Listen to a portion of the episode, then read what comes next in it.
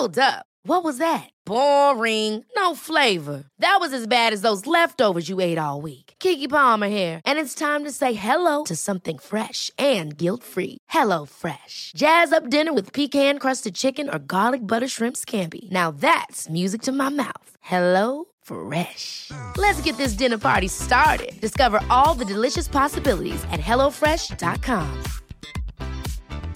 Many of us have those stubborn pounds that seem impossible to lose, no matter how good we eat or how hard we work out. My solution is PlushCare. PlushCare is a leading telehealth provider with doctors who are there for you day and night to partner with you in your weight loss journey. They can prescribe FDA-approved weight loss medications like Wagovi and Zepbound for those who qualify. Plus, they accept most insurance plans. To get started, visit plushcare.com slash weight loss. That's plushcare.com slash weight loss. Hiring for your small business? If you're not looking for professionals on LinkedIn, you're looking in the wrong place. That's like looking for your car keys in a fish tank.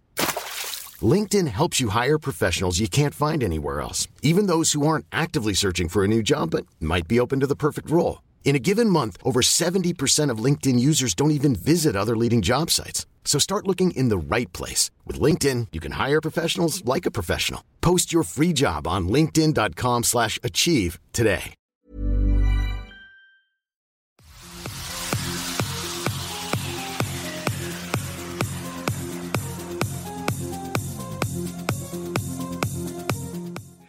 Salut Alexandre, du coup on te rejoint aujourd'hui en fait pour parler euh, eh bien de cette, euh, cet horrible attentat qu'il y a eu, mais au-delà de l'attentat en lui-même et du fait euh, qu'il constitue, eh bien de parler plus largement de l'islam de France, de ses dérives, du terrorisme et des conséquences de tout cela. Euh, voilà, avec des angles qui, euh, qui seront particuliers à, à tes compétences et tu vas, je pense, nous le faire comprendre quand tu vas te présenter euh, et nous donner euh, justement tes domaines de compétences. Voilà, donc je te laisse te présenter s'il te plaît. Euh, salut Cyril, donc je suis doctorant en philosophie politique, en droit constitutionnel et en sciences politiques. Et voilà pour mes domaines de compétences. Je suis spécialiste du libéralisme, c'est-à-dire que je travaille énormément sur le XVIIIe siècle. Et, euh, et puis j'ai également euh, fait une école de commerce préalablement à ces études, de telle sorte que j'ai des compétences en économie qui sont peut-être plus élevées que la normale en, philosophie. D'accord. Eh ben, merci pour cette présentation déjà. Donc, euh, pour donner un petit peu un, un menu, euh, un, ouais, un menu de ce qui va être abordé dans cette vidéo. Donc, on avait décidé justement de, parler, ben, au travers de cet attentat terroriste qui, euh, qui est la décapitation d'un professeur de, professeur en France, ce qui est un fait choquant. On est encore monté une nouvelle fois dans le niveau de la terreur en France, hein, puisque le but est bien de terroriser la population. Donc on avait décidé de parler des diagnostics en fait de tout cela, de l'islam en France et des causes en fait qui amènent à ce genre de, de, de faits dramatiques.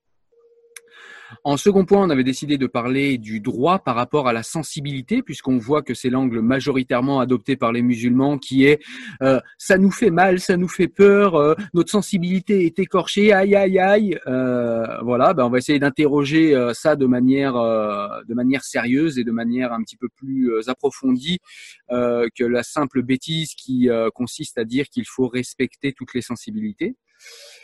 Et on va parler dans un troisième point de l'immigration, euh, de la délinquance et du terrorisme, puisque, eh bien, effectivement, euh, tout ce qui est flux démographique et tout ce qui est constitution démographique euh, de notre territoire joue forcément une influence sur, sur tout ça. Et puis à la fin, eh bien, on va parler quand même pour être un peu positif et constructif, eh bien, des solutions euh, que pourrait euh, adopter notre pays, adopter nos politiques et adopter peut-être la société civile. Tu nous diras pour euh, pour avancer sur ce travail qui va de toute façon être un travail de longue haleine. En effet. Alors on part tout de suite justement sur le diagnostic. Euh, comment tu euh, comment tu vois toi On va peut-être partir du fait euh, du fait qui nous a tous choqués d'abord. Comment tu vois le fait qu'en France on en arrive à décapiter un professeur? Voilà, au, nom de l'islam, puisqu'il faut quand même le dire. voilà, on arrive en France en 2020 à décapiter un professeur parce qu'il a montré des dessins qui ne plaisaient pas à, à certains musulmans. Alors, tu, tu commences donc par la question de la violence. Moi, je, je, je vais te dire que Euh, je suis surpris dans, dans cette affaire comme dans toutes les affaires, non pas de la violence, mais de ceux qui s'en étonnent. À savoir que, à savoir qu'effectivement, les gens vivent, euh, notamment en France, dans, dans, dans, les États de droit, dans des, espèces de cocons, euh, dans des États ultra militarisés qui n'ont jamais été autant militarisés, mais qui l'ignorent et qui croient, ce faisant, comme des enfants protégés par leurs parents, que bien la vie euh, est, euh, est en fait comme une espèce de long fleuve tranquille, et que euh, moins on est violent, moins on est agressif, et plus, et plus la paix dans le monde s'installe. Sauf que ça, ça fonctionne pas comme ça. Si désormais les grandes puissances ne se font plus la guerre dans le monde, c'est que précisément elles sont ultra militarisées. Et c'est que désormais le risque de la guerre est devenu si grand du fait de l'armement si intensif que l'on peut disparaître euh, pour, euh, dans une guerre frontale. On disparaîtrait totalement dans une guerre frontale. C'est pourquoi d'ailleurs on ne la fait plus. Donc euh, la, violence de, la décapitation, je la considère comme normale. Dans les textes d'ailleurs de l'islam, dans, dans, le, le, dans, les, dans les sahih, si je le, je le, prononce sans doute mal, tu me reprendras, de Bukhari et d'Al-Muslim, il est cité ce, ce, passage en 627, je crois, sur la tribu des, euh, de Kouraïza, je crois, la tribu juive, euh, dans, dans, le, dans, dans, ces passages, donc, il est mentionné euh, euh, des décapitations massives des hommes juifs entre 600 et 900 hommes juifs, dit, dit, je crois 600 dit le texte d'Al-Muslim et 900 le texte de Bukhari. Donc, c'est important, important, ce que tu dis, je te place, excuse-moi, vite fait une parenthèse tout simplement pour dire que euh, les Sahih euh, Muslim et Bukhari sont des textes qui sont canonisés en fait par les grandes écoles sunnites de l'islam. Donc c'est en fait des textes qui sont, nous dirions nous chrétiens, qui sont euh, en tout cas de civilisation chrétienne, nous dirions que ce sont des textes qui sont canonisés. Le fait que euh, ces, euh, ces écrits de Muslim et Bukhari soient sahih, ça veut dire qu'ils sont par les musulmans sunnites qui sont l'ultra majorité en France et dans le monde, ces textes-là sont canonisés. Donc voilà, c'est ce qui me paraît important de dire parce que on peut pas dire c'est pas l'islam, c'est précisément justement dans le corpus idéologique musulman. Oui, et, c'est l'une des, des, immenses problématiques que, que draine l'islam, c'est que effectivement il y a un rapport direct au texte. Le texte est supposé être incarné euh, et non pas euh, sans intermédiaire, sans intermédiation, de telle sorte qu'il est supposé être indiscutable. Mais et, et, et voilà, enfin en tout cas c'est l'une des c'est l'une des problématiques liées à, l'islam. Mais euh, d'ailleurs la tribu, pour euh, m'être rappelé de son nom, c'est la tribu de Banu Quraiza euh, qui avait été euh, exterminé, et ce qu'on retrouve aussi dans certaines biographies que, que j'ai pu consulter. Mais euh, sur, sur, le, donc sur la violence, je considère qu'elle est normale, qu'elle est naturelle. La seule, euh, le seul élément qui est anormal, c'est le fait qu'on n'arrive pas à maîtriser cette violence, parce que telle est la fin des États civils. Maîtriser cette violence, la canaliser, la neutraliser.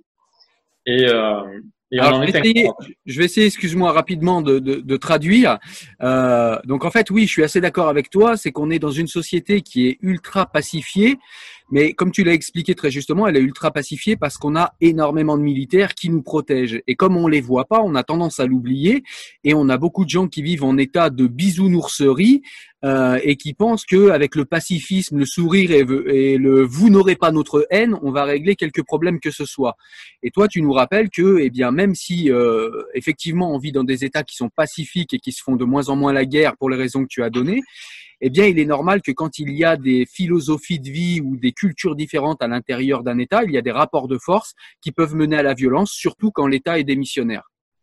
On est tout à fait d'accord, qui mène inexorablement à la violence, je dirais. Deux civilisations euh, qui ont toutes deux leur légitimité sur un même territoire euh, mènent inexorablement à des violences et des violences qui, en tout cas, je dirais, anormales, corrélativement au fin de la politique, qui est quand même de conserver les individus qui y adhèrent. Euh, qui en sont membres. Et, euh, et, donc, euh, et donc, effectivement, une violence inhérente à l'homme. Il faut, il faut aussi, effectivement, j'aimerais insister sur ce point, parce que tu parlais tout à l'heure de, de la finalité des, des terroristes, des djihadistes, etc. Mais, mais en réalité, je dirais, et tu parlais de, de terrorisme, d'installer la terreur. Je, je, je, ne dirais pas cela, moi. Je dirais que ça, c'est un moyen au service de la fin la, fin de tout être humain est de conquérir. Elle est de se répandre. C'est la volonté de puissance, la ville Zurmart, disait Nietzsche. La volonté de puissance inhérente à chaque individu, mais aussi à chaque être, à chaque être vivant. Le c'est pourquoi moi, je... Spinoza, on pourrait dire. Exactement, le, le, le conatus candi, hein, exactement. Le, le et euh, Nietzsche, qui d'ailleurs disait que du sang de Spinoza coulait dans ses veines, entre autres pour cette raison. Mais euh, et dès lors que l'on que l'on ne comprend pas cela, eh bien, on, on, met en place des politiques qui sont mortifères, qui engendrent des morts, des, gens, des, des morts anormaux, des morts illégitimes. Euh, c'est pourquoi moi j'ai érigé plus haut que tout dans ma philosophie politique le qui non proficit deficit, un proverbe latin qui dit qui n'avance pas n'est pas. Si on n'avance pas, on n'est pas. Mais si en même temps on ne comprend pas que c'est effectivement l'autre, euh, la, finalité aussi de l'autre, que d'avancer, de répandre son être, son être, nous sommes des êtres de culture, comme disaient euh, Pascal et Montaigne. Si on ne la répand pas, cette culture, eh bien on n'est pas complètement, on n'est pas vivant et on commence dès lors de dépérir. Et, et donc en cela, c'est pourquoi je ne fais pas de, de procès euh, à ceux qui commettent les violences. J'en fais surtout à ceux qui ne comprennent pas le, le potentiel humain qui est d'en commettre euh, des, des, des, atroces. Et euh, sur les, les, causes dont tu, dont euh, c'est intéressant effectivement que tu aies qu'on ait mentionné effectivement cette, cette, cette idéologie-là. Et euh, bien des Français considèrent que qu'elle est au cœur de la doctrine libérale, alors qu'elle est en réalité au cœur de la doctrine anarchiste on trouve plutôt sur les textes de Kropotkin et Bakounine cette, cette idéologie de l'homme qui considère à, euh, qui consiste plutôt à considérer l'homme comme euh, inoffensif et bon par nature, et que qu'en supprimant la loi, euh, les contraintes religieuses, les contraintes euh, sociales, eh bien, on en arrive inexorablement à un homme bon et à, à l'homme nouveau, disait Marx aussi dans la même idée dans, dans son euh, dans son manifeste du Parti communiste.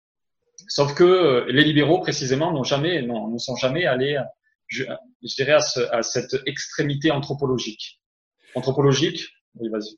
Ouais, non, mais je, je suis assez d'accord avec toi dans le sens où quand on lit les Lumières, qui sont plutôt des libéraux, euh, je pensais notamment à, alors c'est pas une lumière euh, en tant que telle, mais à, à, Spinoza ou à même à Voltaire, euh, qui explique effectivement que l'homme est mauvais par nature et que c'est justement la culture et la société qui vont le rendre meilleur et qui vont le pacifier effectivement. C'est un petit peu ce que tu nous dis, si j'ai bien compris. Oui, et euh, après sur la, les anthropologies, je ne sais pas si, si c'est au cœur de notre débat, parce que c'est ma, ma, spécialité, j'ai tellement écrit dessus. Euh, je pourrais en parler longuement, mais sur celle de, de Spinoza est sans doute la première de l'histoire à être aussi, aussi euh, dirais-je, réaliste.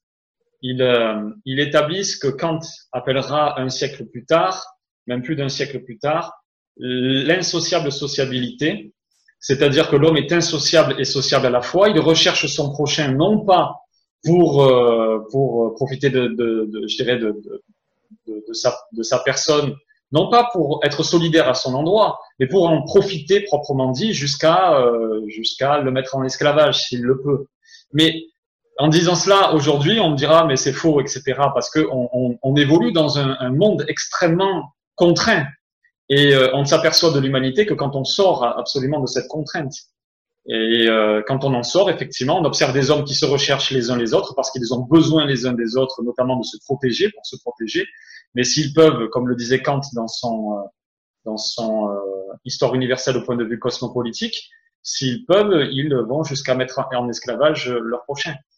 Et d'ailleurs, c'est pourquoi, attends, juste, juste pour, vas-y, vas-y. C'est pour ça que quand on, quand on étudie l'histoire des civilisations, on s'aperçoit que l'esclavage est universel, que toutes les civilisations pratiquaient l'esclavage, euh, avant qu'on commence à, à, les prohiber, à le prohiber. Alors sur les, sur les causes, si, euh, si tu veux que j'aille plus loin. Ouais, c'était là où tu voulais te ramener. Je te laisse du coup euh, y aller. Vas-y. Ouais. sur, sur, les causes, euh, le libéralisme est-il est-il en cause dans cette affaire? C'est une question essentielle, me semble-t-il.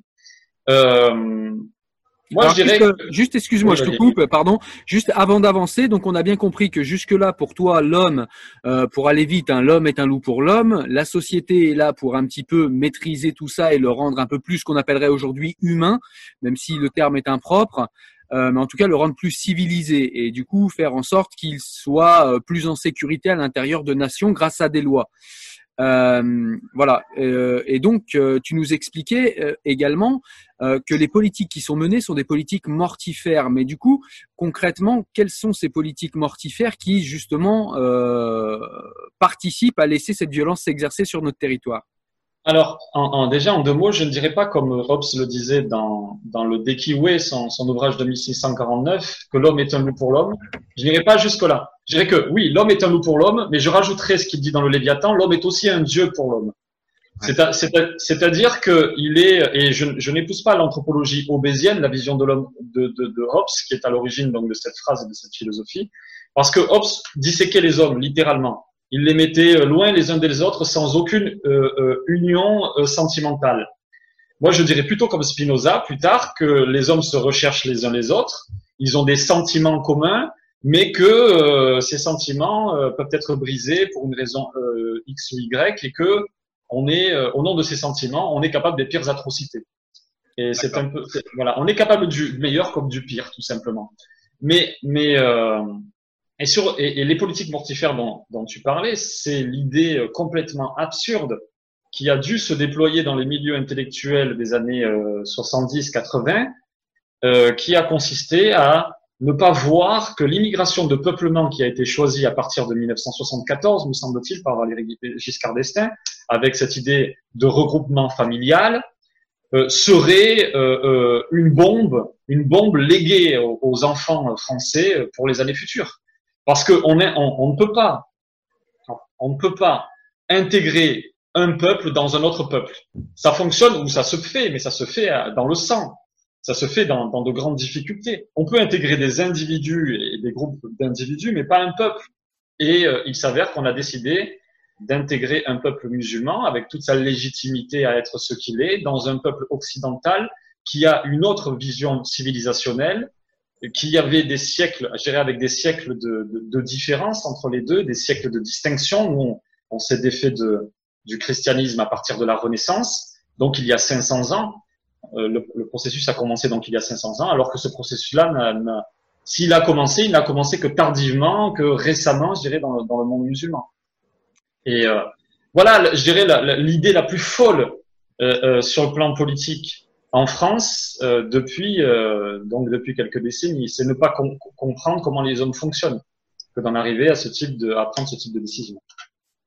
D'accord. Donc pour toi, on est, euh, on est, euh, si je résume un petit peu, on est dans un euh, choc des civilisations, mais à l'intérieur même des frontières françaises, puisqu'on a laissé tout simplement une civilisation différente de la nôtre, et bien intégrer notre espace politique et géographique. Euh, est-ce que est-ce qu'on est dans un choc des civilisations? En termes de mort, en vérité, on est quand même extrêmement loin de ce qu'on a connu jusqu'alors, jusqu'à présent. Euh, C'est-à-dire que si on fait le décompte des, des frictions qu'il y a eu dans le passé, dans, par exemple entre les protestants et les, catholiques, on est extrêmement loin de cela. Donc je sais pas, je ne saurais pas exactement comment le qualifier. Il est bien évident qu'il y a un choc des civilisations, mais en même temps il y a une interpénétration qui est euh, euh, qui se fait, qui s'effectue dans la difficulté, dans la douleur, euh, elle se réalise. Il y a plein, il y a, il y a un nombre considérable de Français de confession musulmane qui sont parfaitement intégrés, qui sont assez invisibles dans leur façon de faire. Et en même temps, ils drainent avec eux une idéologie qui, euh, qui dès lors qu'elle est, elle est revendiquée sur le plan politique, draine avec elle des morts. Parce que il y a des fous, des fous d'Allah qui traînent dans leur sillon et, euh, et, euh, et, donc dans les sillons démodérés et qui en permanence viendront frapper frapper et dans les prochaines décennies encore et encore euh, ceux qui ne se soumettent pas euh, aux revendications musulmanes. Alors c'est pourquoi c'est il est difficile effectivement de trouver les mots exacts, notamment en matière de, de, de qualificatif, de choc des civilisations ou, autre. D'accord. Donc du coup, ce serait peut-être plus euh, un choc des cultures pour l'instant, c'est-à-dire qu'on est sur des sur des lignes de front idéologiques où il y a quand même quelques, quelques violences euh, impressionnantes et importantes euh, à, en tout cas pour un peuple pacifique comme le nôtre, euh, pacifié même, je dirais, comme le nôtre. Euh, et donc c'est ça qui, qui, qui fait qu'on se rejoint aujourd'hui. Du coup, euh, ouais, je voulais, je voulais que tu nous parles de cette, de cette immigration. Euh, qui, euh, alors tu nous disais, oui, on, on a un peuple qui s'interpénètre et on a quand même des musulmans qui sont euh, plutôt, euh, plutôt intégrés. Ces gens-là existent, même s'ils sont euh, parfois sur des positions ambiguës, on le voit bien. Ils sont d'accord avec nous, mais pas trop. Ils, ils, comprennent un peu le terroriste, voilà, le, ce qui, ce qui a agi le terroriste, mais en même temps, ils sont pas d'accord avec le fait final, bien qu'ils soient d'accord avec ce qui a engendré le fait, avec les Et en fait, est-ce que tu penses qu'une une, comment dire, une, assimilation j'ose le mot, une assimilation extrêmement serrée de cette population aurait pu régler quoi que ce soit à l'affaire? Absolument, euh, absolument. Ben, c'est malheureux de le dire, mais là, si le libéralisme peut être en cause, c'est dans, l'idée selon laquelle euh, on peut quand même euh, faire confiance à l'autonomie des individus, qui est un concept fondamental dans les thèses libérales, l'autonomie morale des individus, leur libre consentement. On, euh, dans cette affaire, euh, tout État qui aurait été beaucoup plus vigilant d'entrée à ne pas laisser déployer euh, cette idéologie sur ce territoire aurait permis l'économie de centaines de, décès. Et de centaines de décès, on, y viendra plus tard. Mais je crois que je crois que le, le compte rendu est bien au-delà en vérité en termes de décès et d'agression, parce que moi je ne fais pas la distinction entre la vague absolument impressionnante d'agression et de, de, peut-être pas d'homicide, mais euh, de, oui, d'agression volontaire, de coups et blessures volontaires, comme on dit en, jargon juridique, qui euh, nous, nous frappe depuis les années 90 en France, qui est la même, grosso modo, que, que, que celle qui, euh, qui frappe sur le plan terroriste la France, dont les auteurs partagent effectivement des idées, des idées communes. Et Bien évidemment que si on avait été plus dur d'entrée, bien évidemment que si on avait été encore un État constitué, bien évidemment que si le peuple français n'avait pas été soumis à l'injonction de se dissoudre et de ne plus exister en tant que peuple, les choses n'en seraient pas ainsi. Si vous posez un pied en Italie pour y avoir passé quelques semaines récemment, eh bien vous, vous, vous comprenez d'entrée que le premier qui euh, commet une incartade dans la rue, il y a trois Italiens sur son dos qui, euh, qui vont lui régler son compte. Et ce qui devrait être le cas en France, ce qui est encore le cas en Corse mais ce qui ne l'est plus du tout dans notre pays parce que les Français n'existent plus en tant que peuple. Idéologie de gauche, gauche culturelle, alliance du grand capital et de la gauche culturelle des 70 dernières années qui nous a mené à cette, à cette euh, dissolution euh, toute simple et euh, du peuple. Et, et on, en, on en parlait effectivement il y a quelques jours. Mais sans peuple, il est impossible d'avoir un taux de sécurité convenable. Il est impossible d'avoir une paix, une paix qui tienne la route. Je suis d'accord. Alors pour euh, rajouter à ton propos, on va pas débattre sur euh, sur la petite parenthèse que je vais mettre parce que c'est pas notre sujet, mais je tenais quand même à le dire. On a aussi, en plus du fait qu'on nous a interdit d'être un peuple, on nous a interdit d'aimer notre pays, on nous a interdit d'aimer nos valeurs. Il y a aussi le fait qu'il y a une espèce d'idéologie de gauche qui fait du Jean Kevin euh, tout mince, qui n'a plus de virilité, qui n'a plus rien, parce que la virilité n'est pas la violence envers les femmes. J'aimerais bien que tout le monde s'en rappelle. La virilité, c'est c'est aussi une valeur qui peut être positive. La Boétie nous le rappelle. la la première raison pour laquelle euh, quelqu'un, enfin, c'est pas la première raison, il ne dit pas la première raison, mais en tout cas une des raisons les plus importantes pour lesquelles les hommes se laissent euh, se laissent euh, tyranniser par euh, par un tyran, c'est aussi la perte de valeur pour ce qu'est le combat et pour ce qui est la virilité. Il y a, il y a, y a une notion de combat dans la virilité et on voit bien dans notre société que un viriliste ou, quelqu'un qui ose assumer sa virilité, s'il n'est pas blanc, ça va. S'il est blanc, on a un problème avec toutes les féministes du pays. Voilà. C'était pas forcément le sujet du débat, mais je tenais aussi à le dire parce qu'aujourd'hui on a plein de gens, Kevin, bouffeurs de quinoa. Je suis végétarien, hein, j'en veux pas aux végétariens, mais à un moment, on a tous ces gens, Kevin, euh, qui nous disent, moi, les femmes, je les respecte, mais tu les respectes, mais t'es plus incapable de les protéger. C'est-à-dire que tu vas voir trois pélos dehors qui vont te dire, ouais, euh, ta femme, elle est bonne, j'ai envie de me la faire. Et ben, tu vas dire, ah, la violence n'est pas une solution. Voilà. Il y a aussi cet aspect-là quand même. Voilà. Je suis un peu, euh, un peu brutal, un peu grégaire dans, dans ce que j'explique. Mais voilà, je pense que ça fait partie aussi des, des choses importantes. Alors, tu nous parlais aussi de, du fait que s'il y avait eu assimilation, c'est-à-dire s'il y avait eu contrainte sur ces populations euh, qui sont venues en France, eh bien, on aurait peut-être eu, c'est même sûr, selon moi, euh, je, pense euh, pouvoir dire qu'on aurait eu beaucoup moins de problèmes puisqu'on aurait fait peuple avec ces gens. Peut-être seraient-ils venus moins nombreux du fait de l'assimilation, parce que l'assimilation est une violence malgré tout, mais une violence que un individu peut choisir pour faire partie du peuple français. Et du coup, ça m'offre une transition vers notre deuxième point qui est le droit par rapport à la sensibilité. C'est-à-dire que si on avait fait ça, on nous aurait traité de racistes, d'islamophobes, euh, de, de, civilisation qui veut imposer sa vision euh, au monde entier. Et j'aimerais que tu nous parles un petit peu justement du droit par rapport à la sensibilité des personnes, puisque c'est quelque chose qui est important, parce qu'on l'écoute encore aujourd'hui avec ce fameux concept d'islamophobie, où euh, il y a des gens qui se sentent insultés par un dessin, qui se sentent insultés par un mot, une phrase, ou, ou bien une critique. Voilà. Si tu pouvais nous parler un petit peu de ça, Alexandre, s'il te plaît. Oui, sans problème. D'abord sur ce que tu sur ce que tu disais, l'assimilation est une violence, mais elle est, elle est une violence légitime. En droit, en état de droit, on est obligé de faire une distinction entre les deux. Si quelqu'un commet un acte, il est un acte de violence sur un autre, il est tout à fait légitime que la police, qui a le monopole de la violence, intervienne et rétablisse le droit, euh, quitte à le violenter. Alors ça, euh, une petite parenthèse, c'est super important ce que tu dis. C'est rappeler, euh, moi je le sais, mais rappeler peut-être à ceux qui nous écoutent justement pourquoi la police, rapidement, hein, mais pourquoi la police a le monopole de la violence légitime, parce que c'est un truc qu'on écoute souvent quand on nous parle de violence policière, de choses comme ça. Si tu pouvais nous rappeler rapidement ça. Bien non, mais je crois que c'est assez naturel. Je ne sais pas de qui est la thèse au, au départ. Je ne sais pas quel est l'État qui l'a appliqué pour la première fois. Il me semble que c'est consubstantiel à l'État. Euh, pour des raisons diverses et variées, parce que l'État a différentes origines, à la fois illégitimes, si je puis dire en termes de morale actuelle, illégitimes, à savoir que les États se sont constitués comme des empires, des mises en esclavage de personnes qui les entouraient, d'expropriation, parfois, d'autres en réponse, disait Machiavel d'ailleurs dans, dans l'un de ses ouvrages, en réponse, les, les des cités s'engendrent et des alliances se créent, et, et donc il y a des États légitimes et des États illégitimes. Dans les deux cas, il y a euh, la volonté de garder le monopole de la violence, puisque, puisque toute autre forme de violence est une, est une injure, injuria en grec, en latin, pardon, contre le droit, contre le droit qui est, euh, qui est, euh, qui, est donc la règle qui a été émise par le pouvoir en place, de telle sorte qu'effectivement, il me semble que, que, donc pour le redire, que cette mono, ce, ce monopole de la violence est consubstantiel, consubstantiel à l'État. Euh, cela a été notamment théorisé par John Locke dans ses traités du gouvernement civil en 1689-1690.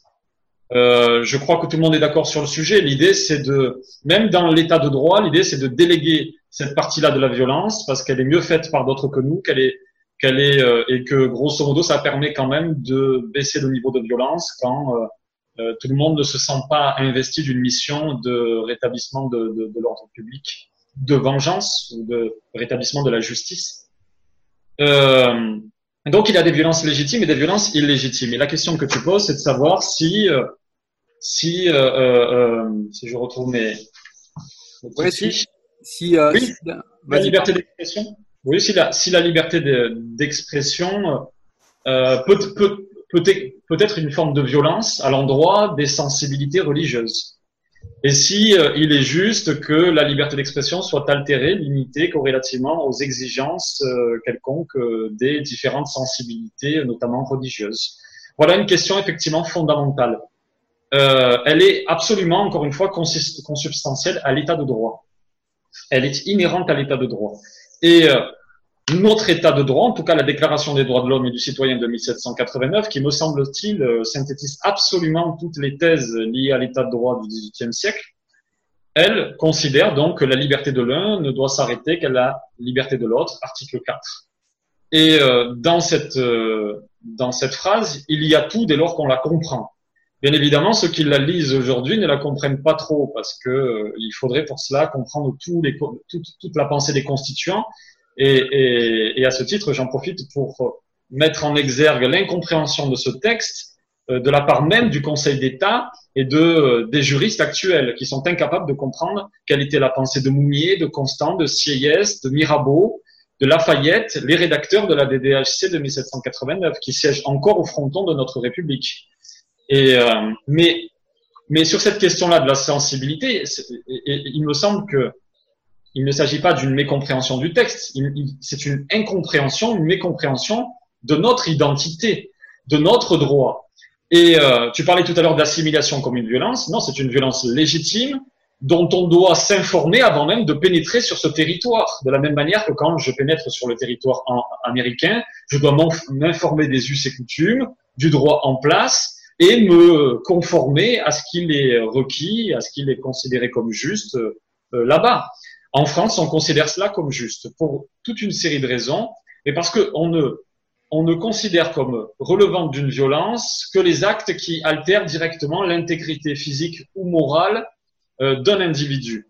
Or, on pourrait se dire, pourquoi pas, à partir de là, euh, la violence contre les croyances, violence verbale contre les croyances, est une, est une attaque contre l'intégrité morale.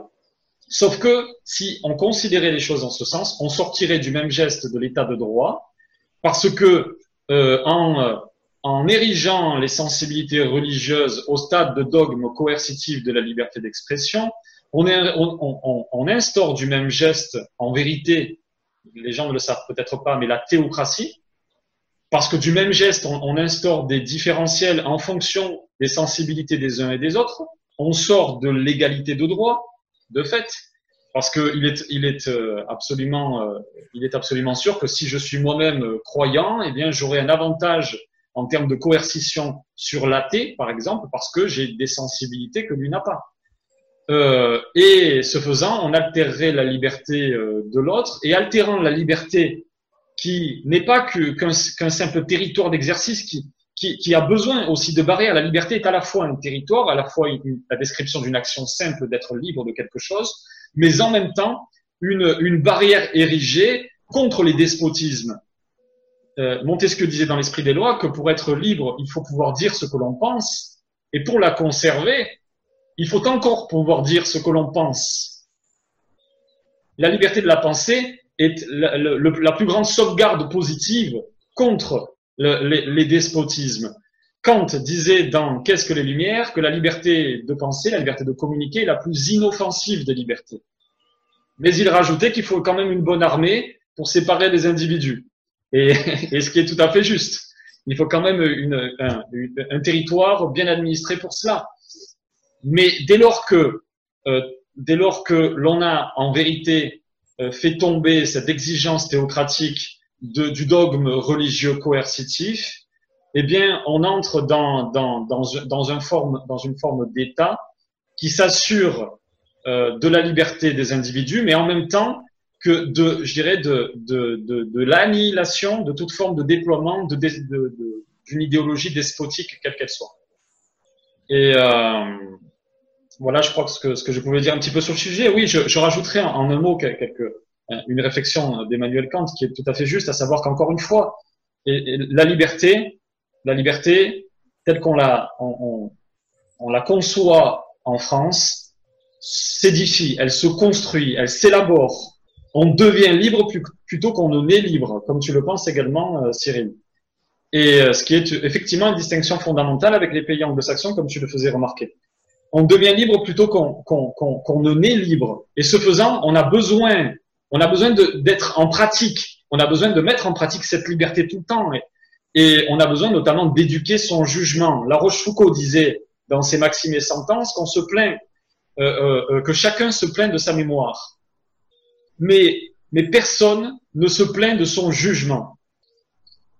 Et oui, le jugement s'élabore. Il est une exis, comme disait Aristote, une disposition pratique, quelque chose qui, a besoin de la confrontation permanente avec les autres idées.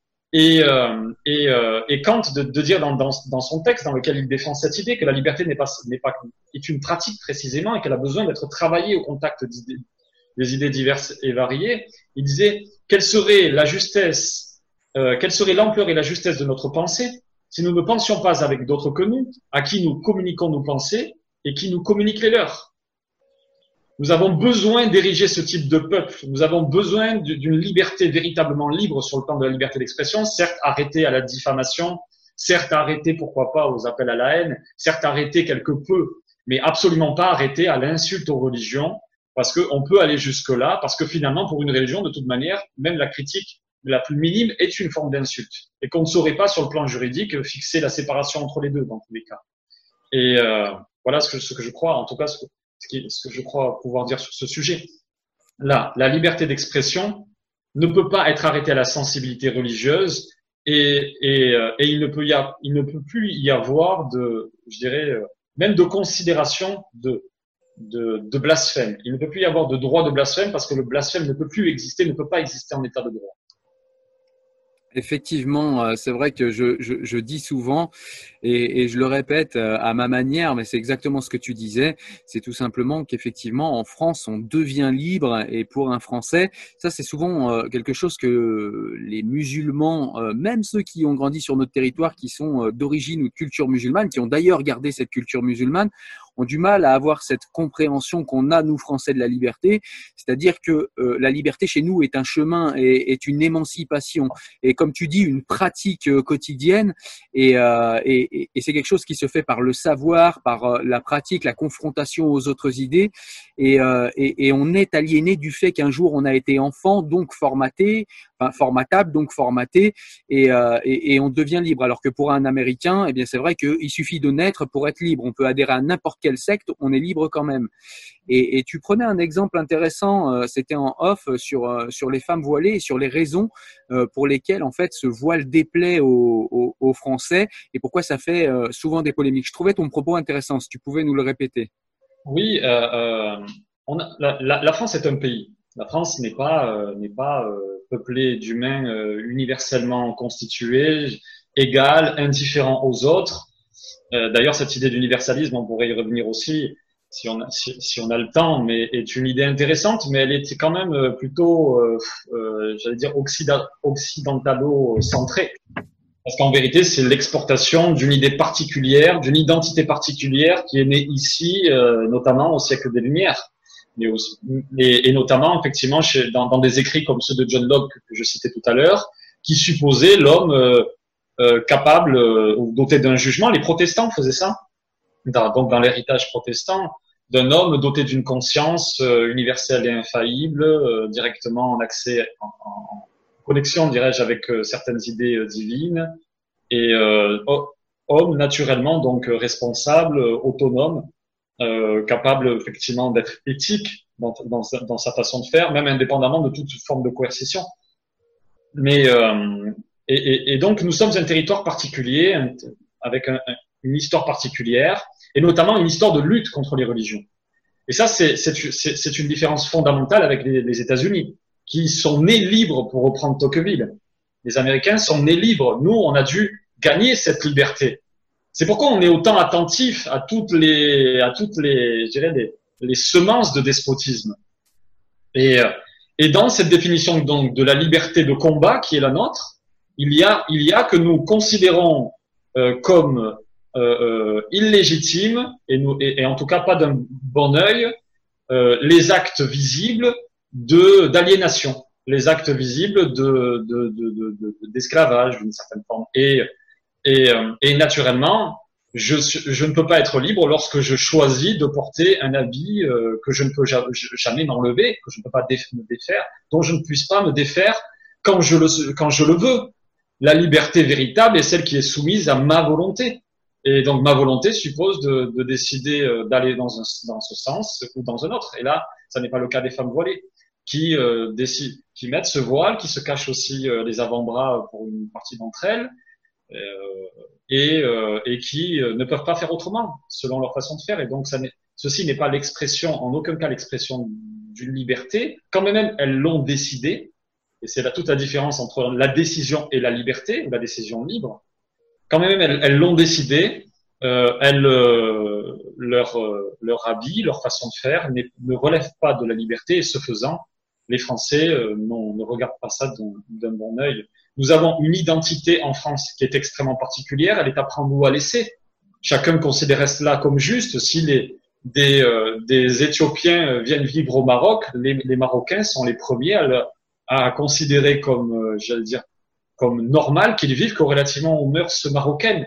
Ce qui se passe partout dans le monde doit aussi, doit aussi pouvoir se passer ici. Et, euh, et euh, voilà. Alors c'est intéressant, je voulais rebondir juste sur un point pour euh, finir avec ce sujet du droit et de la sensibilité, c'est que tu parlais de l'universalisme. Et c'est vrai que souvent on a, ce, on a ce, cette critique de l'universalisme français et plus largement occidental, même si pour moi l'universalisme occidental ça n'a pas de sens. Mais en tout cas sur l'universalisme français où on nous dit, moi qui d'ailleurs me revendique universaliste très souvent, on nous dit oui, mais euh, votre universalisme n'est qu'un ethnocentrisme. Et tu viens appuyer ça, sauf que pour toi, cet ethnocentrisme est légitime sur notre territoire et n'a pas à s'excuser d'être, en fait. Alors que, euh, précisément, sur notre territoire aujourd'hui, on nous demande de nous excuser, en fait, de bah, d'être français et, et de, vouloir universaliser euh, sur notre propre territoire, euh, chose, c'est un comble, euh, de vouloir universaliser sur notre territoire, eh bien, les concepts et les principes qui ont fait de ce peuple ce qu'il est. J'ai bien résumé ce que tu voulais dire. Exactement, tu l'as, tu l'as très très bien fait. Sinon que moi je considère que cet ethnocentrisme français est l'un des tout euh, meilleurs, dirais-je, ethnocentrismes du monde. Peut-être en débat avec euh, l'ethnocentrisme anglo-saxon, mais qui a son histoire, son territoire et, et on ne peut pas, euh, on ne peut pas défaire, on ne peut pas importer une politique comme ça de manière ex nihilo, in abstracto, dans un territoire particulier. On doit l'adapter au territoire particulier qui a, qui a son histoire. Pourquoi je dis que ce sont les meilleurs? Parce que ce sont les plus ouverts. Ce sont ceux qui ne jugent pas, qui considèrent que tout un chacun est libre de devenir, de s'intégrer à la communauté nationale, alors que ça n'est pas le cas de bien des pays dans, le monde. Et en Asie, par exemple, on ne considère pas cela comme, comme vrai. Et, en tout cas, ils ont moins d'attentats que nous, si je puis dire. D'une certaine manière, ils ont un peu raison. Mais précisément, nous, nous avons des attentats parce que nous avons du mal à imposer notre identité sur notre propre territoire. Et euh, donc, euh, mais, mais donc, dans ces différents ethnocentrismes, je trouve qu'effectivement, le français a déjà toute sa légitimité parce qu'il est chez lui, mais encore, il a toute sa légitimité parce que parmi les ethnocentrismes du monde, il est euh, l'un des, des, meilleurs. Je suis libéral et libertaire à titre personnel. À savoir que je regarde d'un très très bon œil ce que Voltaire disait, notamment de l'Empire romain, et en ne cessant de mettre en avant que ben, dans l'Empire romain, euh, on ne tuait pas euh, les épicuriens, les stoïciens ou je ne sais quelle autre vision, ou je ne sais quelle autre secte philosophique de l'époque, parce qu'ils avaient une considération particulière de la de, de, l'idée d'âme, de, de, la mortalité de l'âme, de l'immortalité de l'âme, des idées divines. Donc je suis naturellement pour la liberté d'expression presque totale.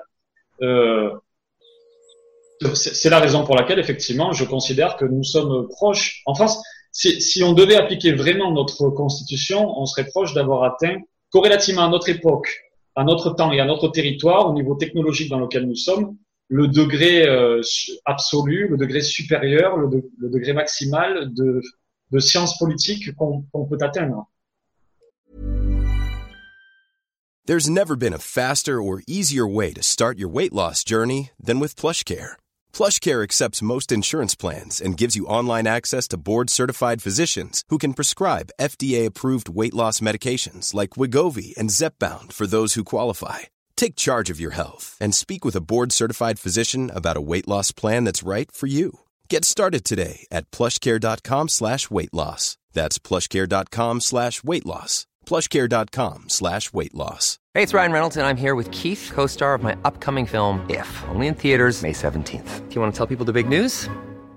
All right, I'll do it. Sign up now and you'll get unlimited for $15 a month in six months of Paramount Plus Essential Plan on us. Mintmobile.com slash switch. Upfront payment of $45 equivalent to $15 per month. Unlimited over 40 gigabytes per month. Face lower speeds. Videos at 480p. Active Mint customers by 531.24 get six months of Paramount Plus Essential Plan. Auto renews after six months. Offer ends May 31st, 2024. Separate Paramount Plus registration required. Terms and conditions apply if rated PG.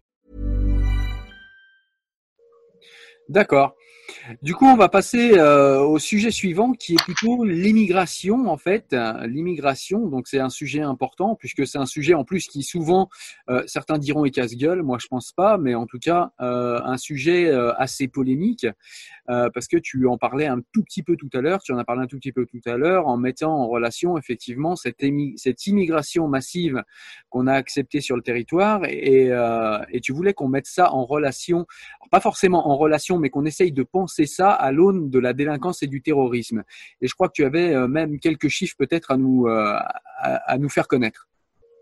Oui, alors on assiste à un phénomène extrêmement particulier, mais depuis, depuis effectivement les années 70, et euh, c'est que on a euh, une immigration qui est de plus en plus euh, connotée, de plus en plus en vérité euh, ethniquement, peut-être ethniquement en partie et puis religieusement euh, connotée. À savoir que nous avons désormais dans les prisons, d'après le CCIF lui-même, hein, donc dans son, son, rapport de 2017, entre 60 et 70% de musulmans. Alors il y a des études sociologiques et un débat là sur le sujet parce qu'effectivement pour pour s'interroger sur euh, les remèdes possibles, il faut quand même établir un, diagnostic sûr. Et donc, il faut débattre de ces questions-là parce que si on se trompe sur le diagnostic, on se trompe sur les remèdes aussi. Donc, il y a des études sociologiques qui parlent de 25% parce que euh, il n'y aurait que 25% des prisonniers qui euh, suivraient le ramadan. Je sais pas, je sais pas ce que ça vaut parce que je dis, euh, je dis qu'effectivement en prison, quand personne ne, nous regarde, eh bien, il y en a tendance à peut-être ne pas suivre le, Ramadan quand on est musulman. J'en sais rien. peut-être disons 50-60%. Dans tous les cas, c'est, allez, disons soit 50%. Dans tous les cas, c'est extrêmement élevé parce qu'on estime à environ 15% de la population française, peut-être un peu moins, le nombre, le nombre de musulmans. Donc, la représentation musulmane en prison est, est euh, extrême, extrêmement euh, importante. Euh, musulmane, tout musulman euh, confondu, c'est-à-dire toute ethnie confondue. Là, on, on, est sur un dénominateur qui est euh, la, la, culture islamique. Oui, je, je, je, je dirais, je ne sais pas, c'est difficile d'établir des catégories. Euh, je dirais que je dirais qu'en prison, dans tous les cas, nous avons une représentation africaine du nord et du sud ultra majoritaire euh, à, plus, à, à, plus de 80% désormais, plus de 80% dans un nombre considérable de prisons françaises. Euh, beaucoup de policiers admettent, euh, pour avoir discuté avec certains d'entre eux, euh, qu'ils ont affaire à 90% de, de maghrébins, de, je dirais de personnes, même de Français, si tu veux, de, de, de morphotype maghrébin. Tout cela n'est pas anodin et, euh, à pas, ce serait vrai, passer littéralement à côté du diagnostic que de ne pas l'énoncer clairement. Euh, oui. Non, je voulais simplement te, te dire qu'est-ce que tu répondais à ceux qui répondent euh, invariablement à ça. Le social, le social, le social. C'est-à-dire qu'ils sont au bas de l'échelle, ils n'ont pas d'argent et ils, ils, volent pour se nourrir. Je, je, je, dirais que si la pauvreté était cause, euh, cause finale euh, de la délinquance, eh bien, c'est dans la Creuse que nous aurions le plus grand nombre de, de délinquants et dans le centre de la France, parce que c'est là où il y a le plus grand nombre de pauvres, même euh, au-delà de, de, la Seine-Saint-Denis. Donc, euh, ce qui n'est pas du tout le cas, parce que encore une fois, les, les je dirais, les preuves sont, euh, sont parfaites, comme on dit en droit. À savoir que quand on calque les deux cartes, celle de l'immigration et celle de la délinquance, ce sont les mêmes. L'une pour remplacer l'autre et l'autre pour remplacer l'une. Euh, ensuite, quand euh, Ensuite, si la question, encore une fois, était celle de la pauvreté, en effet, par contre, là où je suis d'accord, c'est que la pauvreté est une des causes de la délinquance, mais elle est loin d'être la cause efficiente de la délinquance. Euh, ce qui est, euh, ce qui, ce, qui est source de cette nouvelle délinquance, euh, c'est le fait d'avoir euh, inter, j'allais dire, entremêlé deux civilisations sur un même territoire, avec des référentiels différents, avec des autorités différentes, de telle sorte que de telle sorte que ces nouveaux venus ne sont plus, ne se sentent pas sous l'autorité des adultes euh, du, coin, qu'ils considèrent euh, souvent quand ils, euh, quand ils sont un peu moins modérés que les autres comme des couffards, des mécréants, que euh, ici on peut faire ce qu'on veut parce qu'en plus on a une solution de repli, c'est retourner au bled, parce qu'on on est de double nationalité, et tous ces petits ingrédients euh, nous-mêmes, effectivement, la situation explosive qu'il y a, qui est la nôtre, qui est, qui est quand même une augmentation de 425% des coûts et blessures volontaires de 1989 à 2018, pour avoir fait les calculs moi-même et repris certaines études de Laurent Mukieli, qui est un sociologue de gauche et qui, euh, lui, les explique d'une autre manière. Et euh, en considérant, effectivement, tu l'as dit, que c'est une affaire de pauvreté, que, etc. Et aussi, il y a un argument de, de, de, de, gauche qui est intéressant. Moi, je me sens assez centriste en fait hein, dans, dans, cette affaire. Il y a des idées que je suis, assez, je suis très républicain euh, de gauche sur la question de l'école, de la, de la centralisation. Je trouve ça extrêmement intéressant. Et, euh, et un peu plus à droite sur la question de la méritocratie, à savoir que et de la justice distributive, à savoir que, que l'idée simple que ce qui est juste, c'est que quand quelqu'un fait des efforts pour avoir quelque chose et qu'il le fait bien, il soit récompensé pour cela et non pas celui qui n'a pas fait d'effort. Euh, ce qui relève, c'est opposé, je dirais de manière opposée à la justice commutative, qui est l'autre forme de justice qui est plutôt à gauche, qui considère que bien on peut distribuer à égalité les choses, les, euh, les, fruits du travail, alors même à ceux mêmes qui n'ont pas participé au travail. Mais euh, et donc il y a un autre argument de, de, personnes qui sont de gauche qui qui nous disent regardez la, la, la délinquance n'a pas augmenté en France parce que euh, si l'on interroge euh, les Français eux-mêmes sur euh, le fait qu'ils étaient eux-mêmes l'objet d'une agression, on voit que les taux restent grosso modo le même, que la, courbe reste assez, assez plate. Sauf que moi, je rajoute à cela qu'il s'est passé un phénomène quand même absolument important au cours des, quatre dernières décennies, c'est la multiplication euh, des voitures, premièrement, mais encore euh, l'usage quasi systématique des voitures, ce qui ne se faisait pas euh, jadis, ce qui ne se faisait même pas dans les années 90. Désormais, il y a beaucoup moins de piétons qu'il y en avait avant, donc beaucoup moins de possibilités d'être agressés qu'il y en avait avant.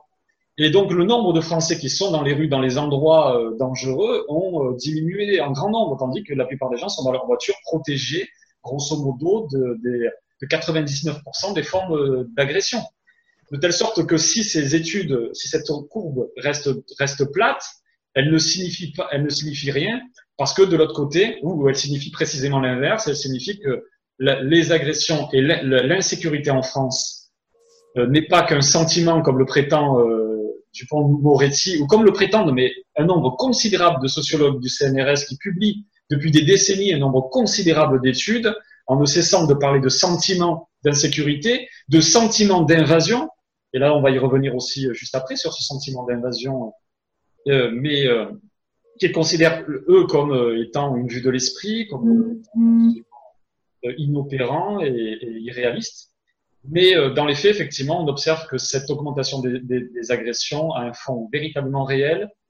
je, je, ne vois pas comment on pourrait nier cet état de fait. Quant au sentiment d'invasion migratoire, faut-il rappeler que la courbe des prénoms, me semble-t-il, est la plus, la plus euh, intéressante pour observer ce phénomène, avec euh, grosso modo moins de 0,5% de non-musulmans dans les années 70 euh, à 20% en, en 2020.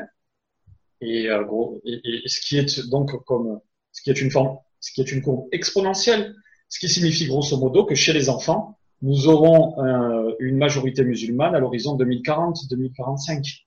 Et euh, en l'occurrence, les statistiques ne manquent pas. En tout cas, si on suit le rythme migratoire, on en arrivera inexorablement à cela. C'est aussi de ce côté-là que les islamistes et bien des représentants musulmans sont beaucoup plus conscients de ce qui se passe dans ce pays que bien des Français parce qu'ils n'ont eu de cesse de le dire. Marwan Mohamed, le, premier, Mohamed, Marwan Mohamed, l'ancien président du CCIF, euh, qui disait en 2012 que, euh, grosso modo, euh, après 2030, les, la, France aurait de, grandes chances de devenir musulmane.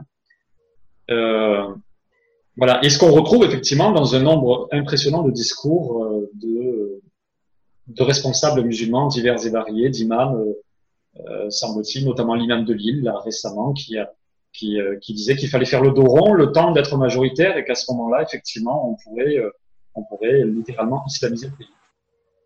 Ouais, c'est d'ailleurs une idéologie qui est bien connue chez les, chez les islamistes. Euh, et oui, effectivement, tant qu'ils sont en nombre faible euh, ils essayent de faire de l'entrisme un petit peu partout et de créer des réseaux. Et puis, euh, et puis quand ils deviennent majoritaires, ils sont très tolérants quand ils sont minoritaires, et puis après ils deviennent beaucoup plus incisifs et beaucoup plus euh, autoritaires quand ils sont majoritaires. Ça, c'est clair. Au niveau de, pour finir avec ce sujet, au niveau de l'immigration, c'est vrai que la France, on le sait, a, a laissé faire. C'est un sujet qui est tabou. Dès qu'on parle d'immigration, eh bien tout de suite, on est suspect d'être un suppôt de Marine Le Pen, comme si, comme si ça pouvait être une insulte. Il faut choisir aussi avec le FN. Est-ce que c'est un parti républicain ou pas C'est un autre sujet. C'est pas c'est pas là-dessus que je voulais t'amener. Mais en tout cas, là où je voulais t'amener, c'est voilà, qu'est-ce qui fait qu'on a euh, accepté cette immigration au-delà de euh, de la tolérance béate et imbécile des gauchistes euh, qui qui nous disent que l'immigration c'est bien, c'est une chance, sans jamais le vérifier du haut de leur pavillon et, et du haut de leur beau quartier? Euh, qu'est-ce qui fait qu'on a laissé cette, euh, cette immigration prendre cette ampleur-là sans, sans réagir? Puisque, comme tu le dis, tous les indicateurs sont là. Je n'imagine pas euh, que les politiques ne soient pas au courant de tout ce que tu nous exposes ici. Qu'est-ce qui fait cette inaction? Euh, C'est une excellente question. c'est une très très bonne question parce que parce que c'est surprenant. Hein c'est surprenant. Il y a il y a il y a un, fait premier, je crois, c'est euh, toujours le fait premier chez les hommes, c'est la morale dominante. La morale judéo-chrétienne a tout contaminé, disait Nietzsche, et nous en sommes exactement là. Et l'antiracisme est, est un de ses enfants. Euh, à savoir que l'antiracisme s'est érigé en religion parce que les hommes n'aiment pas en fait la raison, hein. euh, ce qui est une constante dans l'histoire, qui est déjà Thucydide dans la guerre du Péloponnèse euh, le faisait remarquer en écrivant donc en 400 avant Jésus-Christ. Jules II, qui était un pape sur lequel Machiavel a beaucoup écrit, disait Anascis mi fili quantilia prudentia regatur orbis. Ne sais-tu pas, mon fils, combien, de, combien peu de prudence, combien de folie gouverne le monde? Voilà, les, les, hommes sont des êtres mystiques. Ils aiment se, se, se, fournir des mystiques, des fables, vivre dans les illusions. Et, et eux aussi sont des, sont, sont des êtres qui, qui obéissent. L'homme n'est pas l'homo sapiens finalement. C'est plutôt, je dirais, un, homme qui obéit. Et euh, on, on, obéit au moral en place. C'est notre côté social. Et la morale nous dit, nous dit depuis un certain nombre de temps que bien euh, il ne faut surtout pas critiquer les minorités ethniques et de puissance. Je dis les deux parce que tu as parlé de féminisme tout à l'heure. Le, le, féminisme s'est glissé dans ce combat et la règle est simple. L'article premier de cette religion, c'est qu'il ne faut surtout pas critiquer les, euh, les minorités ethniques et de puissance euh, et leurs agrégats culturels, dont, euh, dont l'islam. Et sous, sinon à être excommuniés, et c'est ce à quoi on a assisté ces dernières décennies, et c'est peut-être ce qui est en train de s'effriter euh, désormais. J'observe beaucoup de personnes que, en amis plutôt de gauche sur Facebook, se défendre, d'être des lâches, se défendre euh, et attaquer ceux qui veulent les faire passer au peloton, au peloton d'exécution. Mais moi, je n'ai de cesse de leur répéter qu'aujourd'hui, il y a encore différents bords. Mais à force de susciter l'immigration de masse, ils nous mènent à la guerre. Et au moment de, la guerre, il n'y a plus que deux bords. Et il y aura les complices et les autres. Et, euh, et d'ailleurs, euh, tout le monde, beaucoup d'innocents des deux côtés. Et là où est aussi l'objet de mon combat, je n'ai de cesse de le répéter aux musulmans que je connais, à savoir que moi aujourd'hui, je vois qu'il y a 300 morts côté français, français de culture, je dis français d'appartenance, qui n'ont pas été tués parce qu'ils étaient euh, ce qu'ils étaient, ou qu'ils ont été tués plutôt parce qu'ils représentaient la France, tu vois. Euh, alors même qu'ils pouvaient être musulmans, juifs ou, ou, autre chose. D'ailleurs, les juifs sont plutôt attaqués pour ce qu'ils sont, c'est encore un autre sujet. Mais 300 morts en France, depuis 2012, zéro mort côté musulman parce qu'ils sont musulmans. Mais demain, euh, euh, demain tout ça sera ne sera pas grand-chose comparativement aux exactions de toutes parts qui se, qui se. La France ne, se, ne pourra pas devenir musulmane, un pays depuis de mille ans ne, ne, ne deviendra pas musulman comme cela. Il y aura des attentats partout et dans l'autre sens. Et les musulmans aujourd'hui, qui pour la plupart sont des gens innocents, qui pour la plupart sont des gens qui sont, je dirais, innocents dans un certain nombre de sens. Déjà innocents parce qu'ils n'ont pas participé aux actes, ensuite parce qu'ils ne soutiennent pas la violence, ils ne, la légitiment pas. Mais enfin, dirais-je, innocents dans un autre sens, en ce sens qu'ils défendent un système politique. Ils, ne seraient pas contre euh, euh, le fait que la France devienne un peu musulmane. Cependant, ils ne voient pas en ce sens, ils ne voient pas ce qu'il ce qu'il adviendra d'eux, si, si tel est le cas, ce qu'il adviendra de tout le monde. Parce qu'on ne change pas comme ça l'identité d'un pays, d'un pays vieux vieux de mille ans ou plus. Tu vois. Et euh, oui. Vas-y, vas-y, pardon. Si tu avais euh, à terminer, vas-y. Non, je non non, vas-y, je ne me souviens plus ce que j'allais dire. en fait, je voulais je voulais juste te poser deux questions euh, subsidiaires. La première, euh, parce que tu étais sur la lancée, je vais je vais te la poser en premier. C'est euh, est-ce qu'on pourrait du coup aboutir à une à, une à une nouvelle Saint-Barthélemy à terme euh, mais cette fois, sauf que ce serait entre musulmans et, euh, et, et, et, personnes de culture catholique, on va dire, euh, plutôt qu'entre euh, catholiques et protestants. Est-ce qu'on pourrait en arriver jusque-là si les choses continuaient à aller dans le mauvais sens? C'est difficile de, de, de, de, faire le voyant, mais je veux dire, voilà, est-ce que est-ce que c'est le chemin que ça pourrait prendre éventuellement? Franchement, euh, moi, je ne vois que, je dirais, au rythme où les choses vont, je ne vois que deux futurs, euh, soit la soumission, soit la guerre. Hmm. Euh, je ne vois pas, je, je, mais je, j'espère me tromper, je ne vois pas d'autres possibilités. Je vois pire, en fait, je dirais, euh, non, je, je, verrai un troisième aussi. En fait, il y a deux autres scénarios en plus de, de cela. La solution euh, autocratique, je dirais peut-être pas autocratique, mais un peu euh, qui sort un peu de l'état de droit, à savoir qu'à force de laisser euh, l'eau bouillir ou à force de laisser l'eau chauffer, elle finit par bouillir, et les Français vont finir par désirer, comme l'histoire en témoigne largement, un pouvoir fort qui lui ne fera pas trop dans la dentelle et euh, fera, je dirais, des fera des, victimes innocentes. Et et notre modèle changerait, ce qui est une possibilité parce qu'encore une fois, on a toujours l'impression qu'on est arrivé à la fin de l'histoire. Euh, désormais, on a les droits de l'homme, on associe cela, on a l'impression qu'on va qu'on va qu'on va, on, va dans le même sens et qu'on va y arriver. Sauf que l'histoire montre que les sens vont, vont dans tous les sens précisément. Et c'est le fameux cycle de Polybe, déjà mis en exergue donc par, par Polybe, qui était un, historien romain au premier siècle avant Jésus-Christ, premier ou deuxième siècle avant Jésus-Christ, qui était déjà dans la République de Platon, à savoir que la démocratie appelle, euh, appelle l'anarchie, qui elle-même appelle euh, l'oligarchie, enfin en tout cas non pas la monarchie, non plutôt d'ailleurs la tyrannie, ensuite la monarchie, ou je ne sais plus quoi, je ne sais plus quel roulement il, il utilise, mais, parce que les hommes étant oubliant en permanence ce pourquoi ils étaient arrivés là où ils sont arrivés, changent en permanence. Mais, mais euh, je dirais qu'il y a deux scénarios possibles. Soit l'état de droit devient véritablement l'état de droit et fait respecter l'article 2 de la Déclaration des droits de l'homme et du citoyen de 1789, à savoir que les fins de l'association politique sont la sécurité, la liberté, la sûreté et euh, le droit à la résistance, rajoute cet article. Mais euh, et, et, donc défend véritablement la vie des Français et ne joue pas les apprentis sorciers à l'aune de principes euh, euh, euh droits de l'homiste, c'est-à-dire des droits de l'homme qui ont pris le pas sur tous les autres droits, notamment démocratiques, mais encore ceux de la nation, euh, comme on le voit à notre époque. Mais et, et, et, si tel est le cas, si tel est le cas, on s'en sortira en respectant l'état de droit et on, sera, on aura même avancé vers l'état de droit. Par contre, euh, effectivement, il y a l'autre possibilité, c'est qu'on en sorte de cet état de droit, et c'est notamment ce que préconise euh, euh je, à, certains égards Marion, Maréchal Le Pen, en euh, sortant de la laïcité, en allant vers un peu autre chose, en, réimposant une identité notamment religieuse, euh, en la ré réagrégeant à l'État, donc recréer une religion d'État.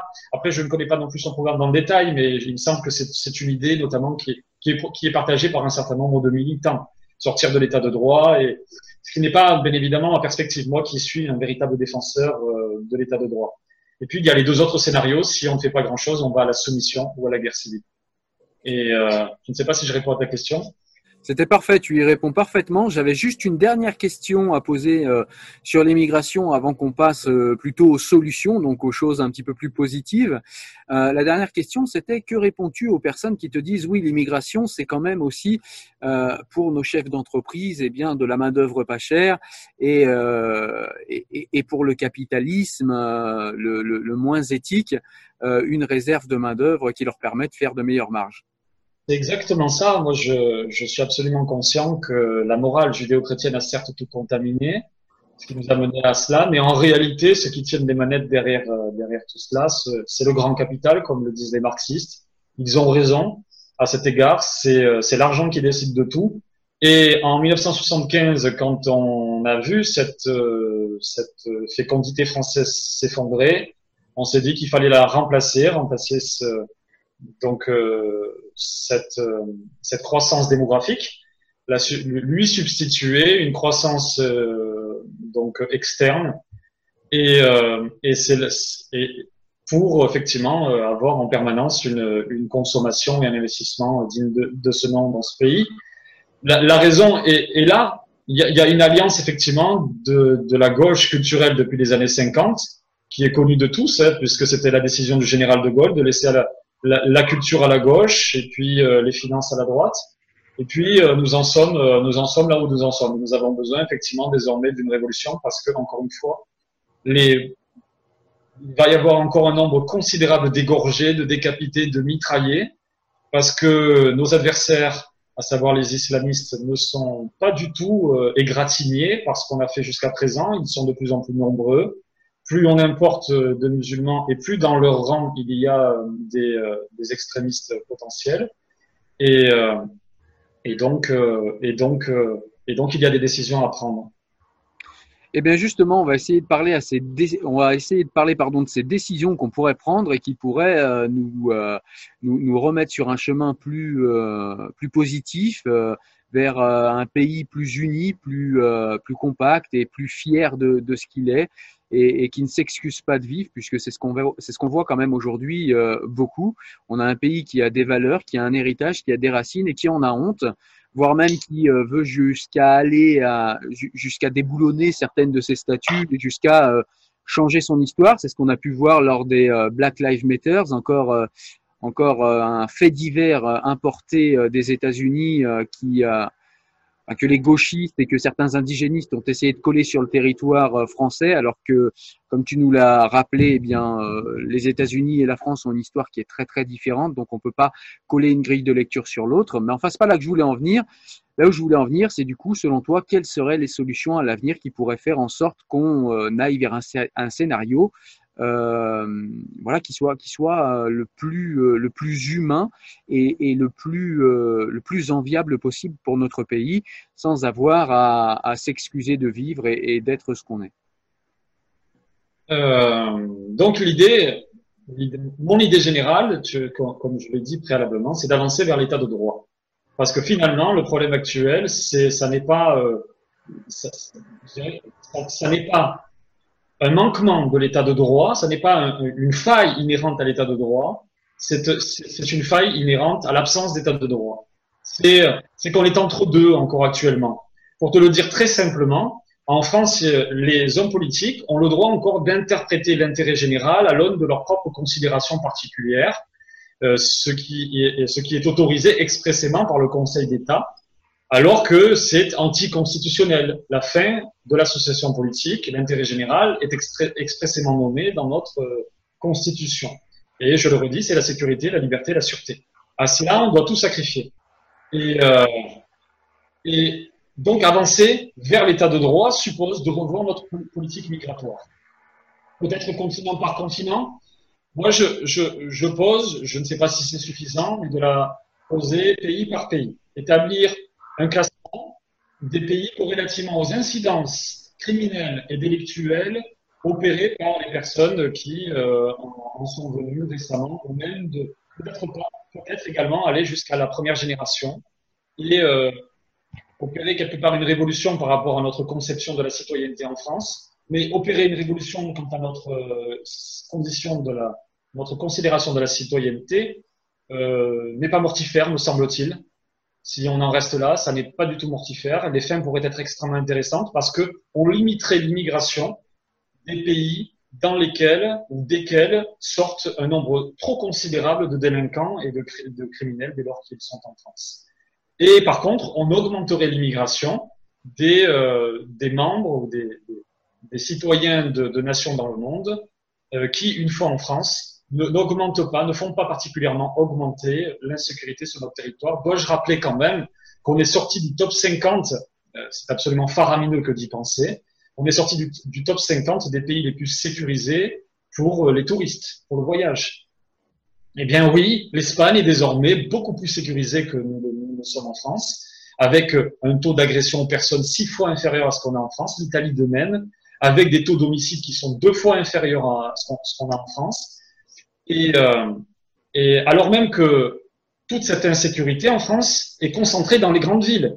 Il n'y a presque rien à l'extérieur, de telle sorte que nous avons les villes d'Europe les plus insécurisées, euh, grosso modo, et d'Europe. Je, je, Peut-être que les villes hongroises ou certains pays de l'Est, la Lettonie les pays plus, plus lointains sont, ont, disons, un taux d'homicide plus élevé que le nôtre, mais un taux de CBV, des coups et blessures volontaires, d'agression gratuite, euh, non, c'est en France que nous avons euh, le, le, plus élevé d'Europe. Et, le, et aussi en termes de viol, mais des viols effectifs, pas de la définition suédoise qui, euh, qui fait du viol le, le, regard de, le regard un peu insistant.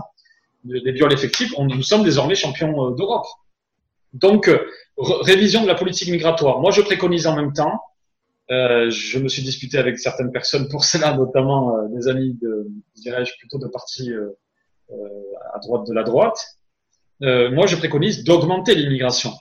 Parce que je note que les personnes qui sont, qui, qui sont, euh, qui viennent de pays, euh, par exemple d'Amérique du Sud, d'Amérique du Nord, d'Asie, d'une partie de, de, de, pays africains aussi, sont, sont des plus-values, de véritables plus-values, des richesses véritables pour, pour notre pays, euh, en amenant des richesses pécuniaires, amenant des richesses culturelles, euh, cherchant euh, à aider leurs prochains quand ils sont sur, sur, ce territoire, ne cherchant pas à imposer leurs mœurs, et sont, euh, formeront demain les bataillons français dans les problématiques actuelles, mais des autres qui adviendront, parce que, encore une fois, on ne peut pas penser un problème politique sans penser à tous les autres.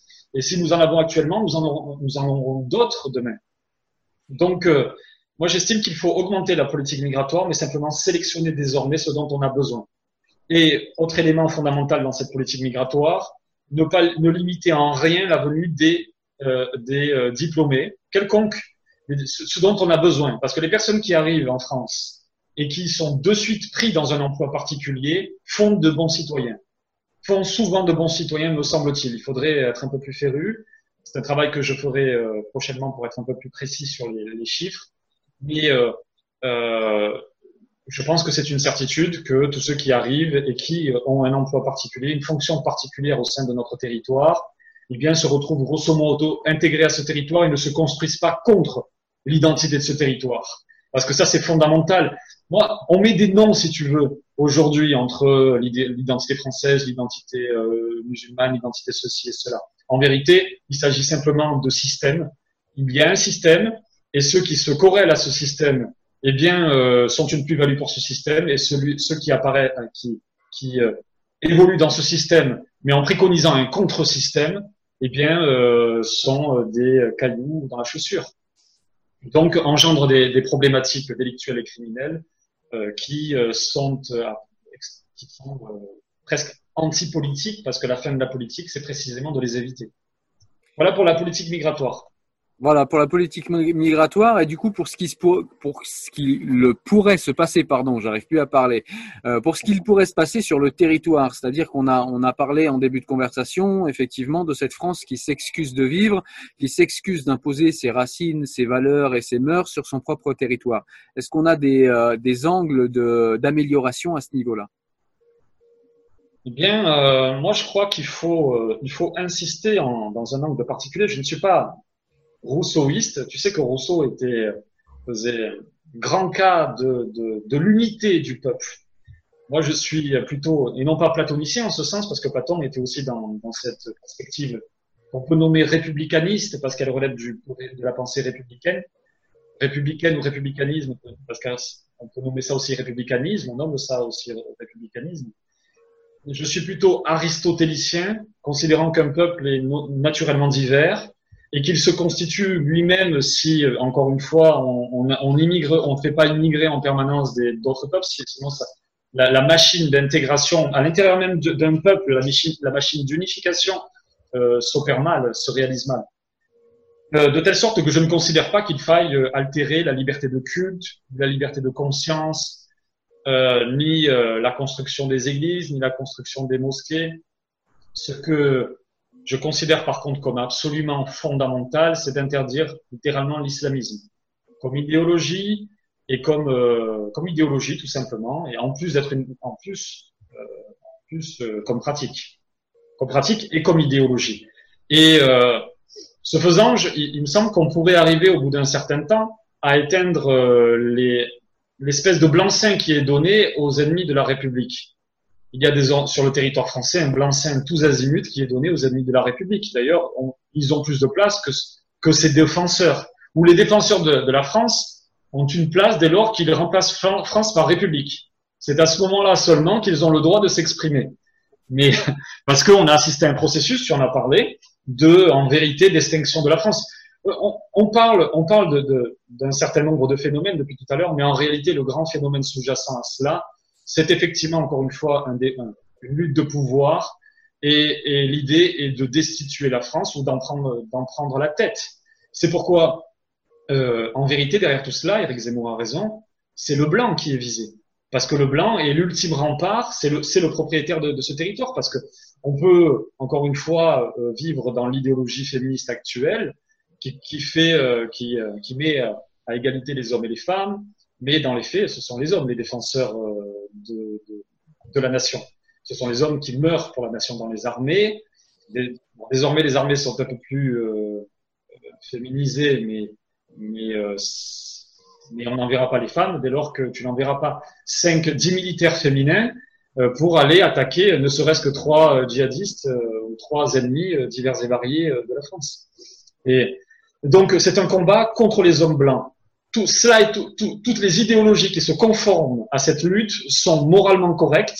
Toutes les idéologies qui ne se conforment pas à cette lutte sont moralement incorrectes, sont politiquement incorrectes et euh, sont arrangées directement, si on en croit les uns les autres et la morale actuelle, depuis euh, dans le camp de l'extrême droite, ce qui est, ce qui est une, une, absurdité sans nom sur le plan doctrinal. L'extrême droite n'est pas cela. Elle vise à sortir de l'état de droit, elle vise autre chose que la défense absolue de l'état de droit. Et pour te répondre rapidement sur ce que tu disais tout à l'heure, je ne suis pas du tout persuadé, que le Rassemblement national actuel soit aujourd'hui d'extrême droite.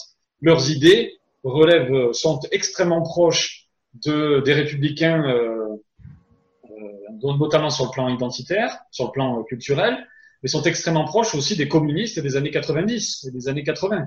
Euh, juste, les, les, les, référentiels ont changé, mais euh, il n'en reste pas moins qu'on ne peut pas comme ça mettre tout le monde dans le camp de l'extrême droite, euh, tandis que les la doctrine est fixée. Elle a, elle a des statuts qui ont été réfléchis, raisonnés depuis euh, des, des, des siècles. D'autant que, le constat que tu fais, il y a des gens de gauche qui commencent à le faire. On, on, a vu Pascal Bruckner se réveiller, on a vu Finkelkraut, lui, ça fait longtemps qu'il est réveillé sur ces sujets-là. Euh, donc voilà, il y a aussi une gauche, même si on nie maintenant le fait euh, à, à Finkelkraut d'être de gauche, hein, puisque dès lors que tu commences à questionner l'immigration et l'islamisme, tu es tout de suite balancé du côté de l'extrême droite, mais ça reste un homme de gauche. Et, euh, et, et cette vieille garde d'hommes blancs, effectivement, a beaucoup de mal à défendre sur les plateaux leurs idées parce qu'on leur reproche justement d'être trop vieux, d'être trop blanc et d'être trop réac. Voilà, maintenant on est, vous êtes passéiste, vous êtes dans la nostalgie du passé, etc. Comme euh, comme si c'était une réponse politique ou un argument de dire qu'on est dans la nostalgie du passé. Est-ce que le passé est par définition et par essence mauvais? C'est un petit peu une idéologie progressiste, ça. J'aime pas trop ça. Bien que je sois moi assez libéral et assez progressiste, j'aime pas qu'on dise et, et, je ne veux pas qu'on croie que qu'une avancée est bien parce que c'est une avancée et que ce qui a été est mauvais parce que c'est le passé et parce que cela a été. C'est pas si simple. Et, euh, et, on voit aussi des gens, je sais pas euh, quelle caution morale ou quelle caution intellectuelle tu lui donnes, mais on voit aussi des gens comme euh, comme Michel Onfray se réveiller aussi sur ces sujets, même s'il a jamais été totalement endormi, il a pris les choses à bras le corps maintenant.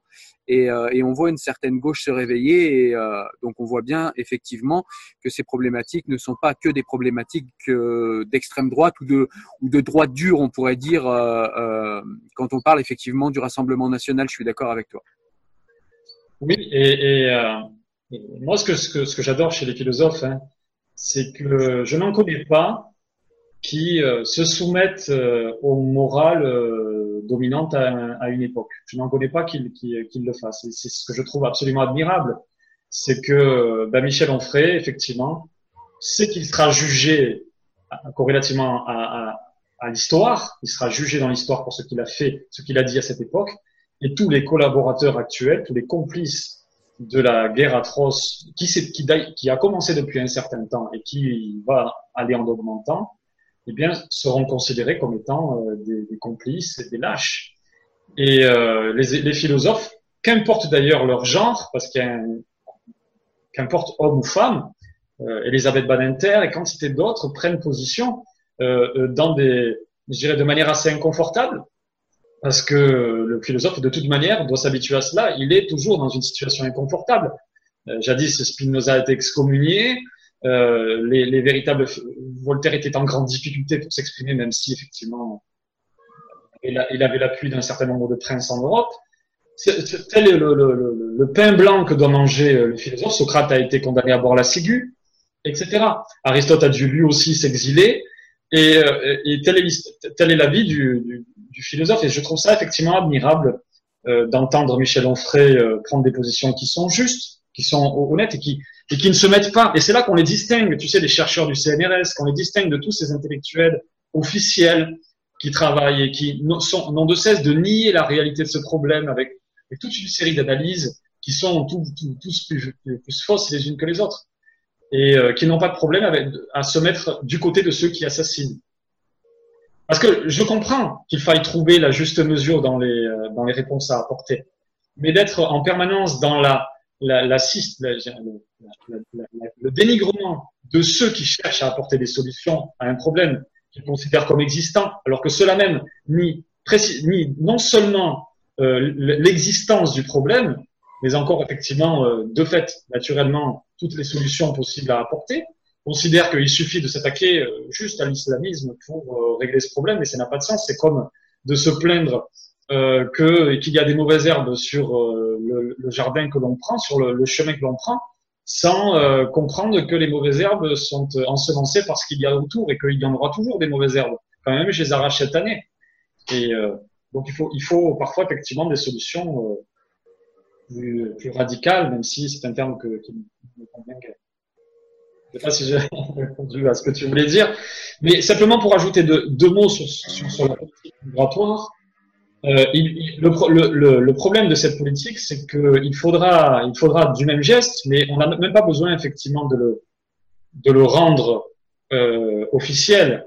Mais il faudra sortir de l'article la, de l'article 13 de la Charte des Nations Unies, qui suppose que tout un chacun ait droit de s'installer où il veut, euh, principe que personne ne respecte, euh, bien que la plupart des pays du monde soient signataires de cette charte.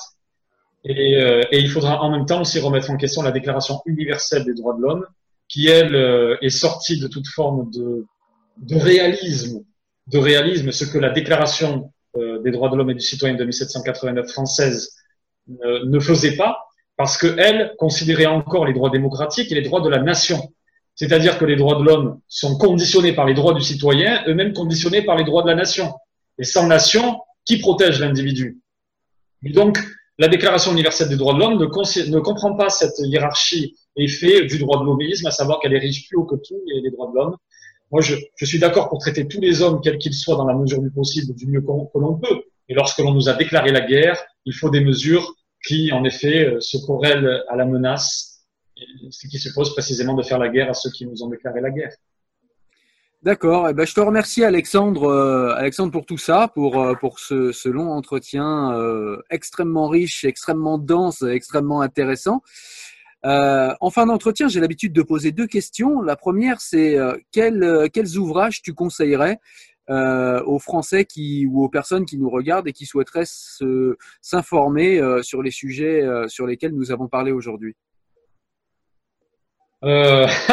tu nous as déjà parlé de beaucoup d'auteurs, mais je te prends un peu au dépourvu, mais tu nous as parlé de beaucoup d'auteurs, de Kant notamment, tu nous as parlé de... Voilà. Avant, avant de... Je sais pas si on peut en parler, d'ailleurs, si tu préfères qu'on le reporte une prochaine fois, j'avais d'autres solutions à apporter. Ah non, vas-y, vas-y, avec plaisir. Juste en quelques mots, moi, je, je, préconise aussi, en plus de la révision de la politique migratoire, la déchéance de nationalité. Je veux dire l'augmentation de la déchéance de nationalité. C'est-à-dire que tous ceux qui s'inscrivent contre les intérêts de la nation, les intérêts de la France, eh bien, doivent être déchus de leur nationalité. Il y a actuellement sur le territoire français 8000 fichiers S pour euh, radicalisme, euh, dit-on, euh, musulman. Eh bien, euh, Gérald Darmanin nous dit que il ne peut en expulser que 241 parce qu'ils sont dans, dans, dans, une situation d'irrégularité. Sauf que notre droit prévoit aussi qu'on peut déchoir de la nationalité ceux qui nous ont déclaré la guerre, ceux qui euh, euh, œuvrent contre la France. Eh bien, ceux-ci œuvrant contre la France, nous devrions effectivement les expulser en masse et, euh, et, euh, et ne pas regarder euh, dans le détail. Nous n'avons rien à perdre à agissant en, ce sens. Je crois qu'il y a une autre. bon, voilà, c'est simplement effectivement pour, parler de, cette déchéance de nationalité qui me semble être un élément fonda, fondamental. Ensuite, sur les livres que je conseillerais, moi, je, ne lis que très peu de livres actuels, notamment euh, euh, concernant euh, la thématique qu'on vient de citer. Je conseillerais peut-être d'aller lire le Coran et d'aller voir, parce que ça changerait peut-être à peu près tous les Français, notamment ceux qui ont des avis tout faits sur ce texte, d'aller le lire et de se faire une opinion. Euh, je considère, je, je, je dirais aussi, je, je conseillerais peut-être des livres de philosophes anciens, mais pourquoi ne pas aller lire un peu euh, Montesquieu, l'esprit des lois, pour euh, un petit peu se rappeler de connaître un petit peu plus notre identité, la spécificité de notre territoire, et euh, connaître un peu Kant, tu vois, qui, qui lui, dans Vers la paix perpétuelle, euh, consacre non pas la liberté d'installation où on veut dans le monde, mais la liberté de circulation. Je trouve ça intéressant, tu vois. Euh, je, crois qu'il faut une éducation générale en matière de philosophie politique donc, euh, et je, je, je, milite pour euh, un enseignement de philosophie politique plutôt euh, au lycée, peut-être dès la, dès la seconde, parce que c'est fondamental. On crée des citoyens en apprenant ce qu'est le marxisme, ce qu'est l'anarchisme, ce qu'est le libéralisme, ce qu'est le républicanisme et le despotisme, etc. Donc voilà un petit peu pour mes conseils de lecture. Je dirais, je, je, je, dirais pour le reprendre, le Coran, des textes religieux, pour, pourquoi pas, et puis des textes philosophiques et notamment de philosophie politique. Ça, ça me semble euh, essentiel. Eh bien, écoute, je te remercie, Alexandre. Et une dernière question, c'est si jamais on veut te rejoindre sur Internet, si jamais on veut euh, continuer à, à, te voir, peut-être à te lire, ou euh, où est-ce qu'on peut te, te rejoindre? Alors, moi, ce que je vais faire dans les prochaines années, c'est surtout me mettre au travail. Je vais éviter Internet parce que Montesquieu, Voltaire et les uns et les autres n'avaient pas Internet. Ils avaient beaucoup de livres, par contre, et ils ont créé des ouvrages immenses. Quand tu observe, toi qui as les œuvres complètes de Voltaire, je crois, oui. Euh, la, la, quantité, la quantité incroyable de textes de, de, de ces auteurs. Moi, ce, ce, que je vais faire dans les prochaines années, c'est déjà terminer ma thèse et ensuite passer beaucoup de temps à écrire, écrire des livres pour euh, proposer des solutions fonctionnelles qui puissent nous amener les uns les autres, qu'importe notre confession, vers la paix et euh, avec des bons moyens, pas des moyens innocents, mais des pas de moyens naïfs, mais des moyens qui considèrent un peu plus l'homme tel qu'il est, non pas tel que l'on voudrait qu'il soit, pour reprendre le chapitre 5 du livre 1 du traité politique de Spinoza. Et, euh, et donc, pour Internet, euh, je vais plutôt essayer de m'en défaire pendant les années à venir. et peut-être dans cinq ans, on verra où j'en serai. Eh bien, écoute, on sera impatient euh, sur cette chaîne de, de te lire et de présenter tes livres. Et, euh, et ce sera avec plaisir, comme ça a été un plaisir de t'accueillir aujourd'hui. Je te remercie. Ça a été un grand plaisir pour moi aussi, Cyril. Merci à, à, toi. À bientôt.